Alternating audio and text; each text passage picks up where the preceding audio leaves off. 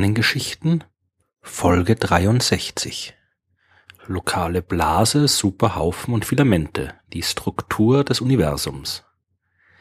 Die eigene Adresse, die kann wahrscheinlich jeder genau angeben. Das Land, die Stadt, die Straße, die Hausnummer und damit ist dann halbwegs eindeutig definiert, wo man wohnt. Aber wie macht man's, wenn man die Adresse nicht nur für die Erde angeben will, sondern für das ganze Universum? Da muss man dann ein bisschen weiter ausholen. Die Erde ist Teil des Sonnensystems und unser Sonnensystem beinhaltet all die Himmelskörper, die gravitativ an die Sonne gebunden sind, obwohl das in der Realität leider nicht ganz so eindeutig ist, denn zumindest bei den acht bekannten Planeten, da ist die Lage noch ziemlich klar. Merkur, Venus, Erde, Mars, Jupiter, Saturn, Uranus und Neptun umkreisen die Sonne seit knapp viereinhalb Milliarden Jahren und werden das dann auch die nächsten paar Milliarden Jahre so machen. Das gleiche gilt für die ganzen Monde der Planeten und für die diversen Asteroiden und Kometen.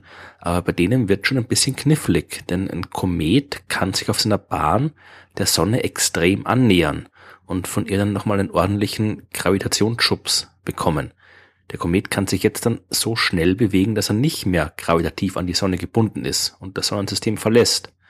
Ist er jetzt von dem Moment an kein Teil des Sonnensystems mehr, obwohl er dann noch zum Beispiel ein paar Jahrzehnte braucht, bis er die Bahn des Neptun erreicht und ein paar Jahrhunderttausende, bis er die ganzen restlichen Kometen in der fernen Ortschen Wolke hinter sich lässt. Man kann da keine klare Grenze definieren, hinter der Objekte nicht mehr zum Sonnensystem gehören. Da gibt es kein Ortsschild, wo Sonnensystem durchgestrichen draufsteht. Und deswegen gibt es auch viele Wissenschaftler, die das Sonnensystem nicht anhand der gravitativen Kraft der Sonne definieren, sondern nach dem Einfluss ihrer Strahlung und ihres Magnetfelds. Die Sonne schleudert zum Beispiel ständig geladene Teilchen ins All. Das ist der sogenannte Sonnenwind. Und je weiter man sich von der Sonne entfernt, desto schwächer wird der Sonnenwind, bis er irgendwann gar nicht mehr von den ganz normalen Teilchen zu unterscheiden ist, die sich sowieso dauernd irgendwo zwischen den Sternen befinden. Die Grenze, wo das passiert, die Grenze, wo der Sonnenwind aufhört bemerkt zu werden, wo er aufhört relevant zu sein, das ist die sogenannte Heliopause. Und auch die ist keine fixe Größe, sondern die Position der Heliopause hängt davon ab, ob die Sonne gerade viel oder wenig Sonnenwind ins All hinausschleudert. Äh, und wenn sie was ins All hinaussteuert, macht sie es auch noch asymmetrisch. Das heißt, die Heliopause ist unterschiedlich weit von der Sonne entfernt, je nachdem, in welche Richtung man sich bewegt.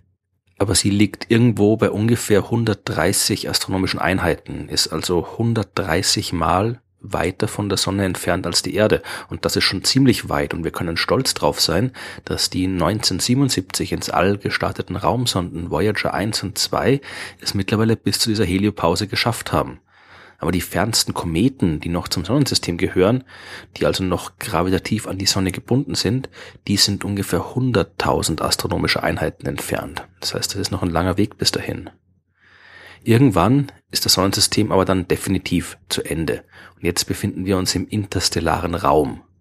Die Sonne und die Sterne in der nahen, näheren Nachbarschaft, die befinden sich alle in der sogenannten lokalen Blase, so bezeichnen wir einen ungefähr 300 Lichtjahre durchmessenen Raum, in dem es vergleichsweise wenig interstellaren Staub gibt. Im Wesentlichen ist das Weltall natürlich überall leer. Aber auch im Raum zwischen den Sternen findet man immer wieder diverse Gasmoleküle und Atome, die im Laufe der Zeit von den Sternen dorthin geschleudert worden sind.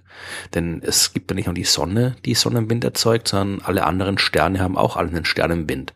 Und viele davon wesentlich stärker als die Sonne. In der Umgebung der Sonne gibt es aber deutlich weniger Atome als anderswo. Das liegt mit großer Wahrscheinlichkeit an einer oder mehreren Supernova-Explosionen, die vor ein paar Millionen Jahren stattgefunden haben. Diese großen Explosionen haben die ganze interstellare Materie regelrecht weggefegt und eine leere Region hinterlassen, und so die lokale Blase geformt. Und solche Blasen findet man überall. Die gibt's in der ganzen Milchstraße. Direkt an die lokale Blase grenzt zum Beispiel die 400 Meter große Loop 1 Superblase. Also solche Blasen mit lustigen Namen gibt's im ganzen Universum. Wenn man jetzt ganz genau sein will, dann müsste man auch noch die lokale Flocke erwähnen. Das ist eine Region höherer Dichte, die sich innerhalb der lokalen Blase befindet. Also wieder ein Bereich innerhalb dieser Region mit geringer Dichte, wo die Dichte wieder ein bisschen höher ist. Diese lokale Flocke ist ungefähr 30 Lichtjahre groß und ist eine interstellare Wolke, eine Gaswolke, die ungefähr 0,3 Atome pro Kubikzentimeter enthält. Das ist äh, zwar deutlich, sehr, sehr deutlich viel weniger als alles, was wir in unseren Labors auf der Erde erzeugen können. Hier spricht man schon von einem Ultrahochvakuum, wenn die Teilchendichte auf ein paar Milliarden Atome pro Kubikzentimeter gesunken ist.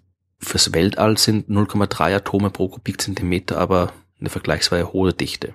Und die Sonne befindet sich gerade in dieser lokalen Flocke. Die ist vor knapp 100.000 Jahren äh, dort eingetreten, bewegt sich da jetzt durch und wird noch ein paar zehntausend Jahre brauchen, bis sie wieder draußen ist. Aber auf die Erde hat das natürlich überhaupt keine Auswirkungen. Abgesehen davon, dass diese Wolke, wie gesagt, sowieso ein fast perfektes Vakuum ist, schützt uns auch das Magnetfeld der Sonne vor den Teilchen. Das heißt, die fliegen außen weit um die Sonne herum und kommen gar nicht in unsere Nähe. Und selbst wenn, wird auch nicht tragisch, sind nur ein paar Atome.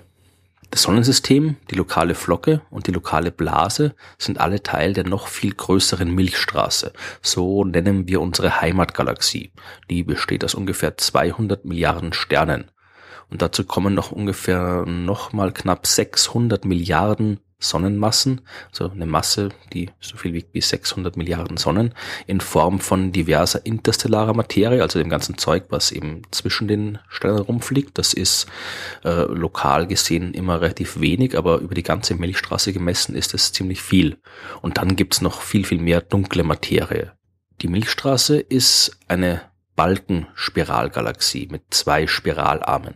Das ist zumindest der aktuelle Stand der Wissenschaft, denn es ist verdammt schwer, aus dem Inneren der Milchstraße heraus zu beobachten, wie viel Spiralarme die jetzt wirklich hat.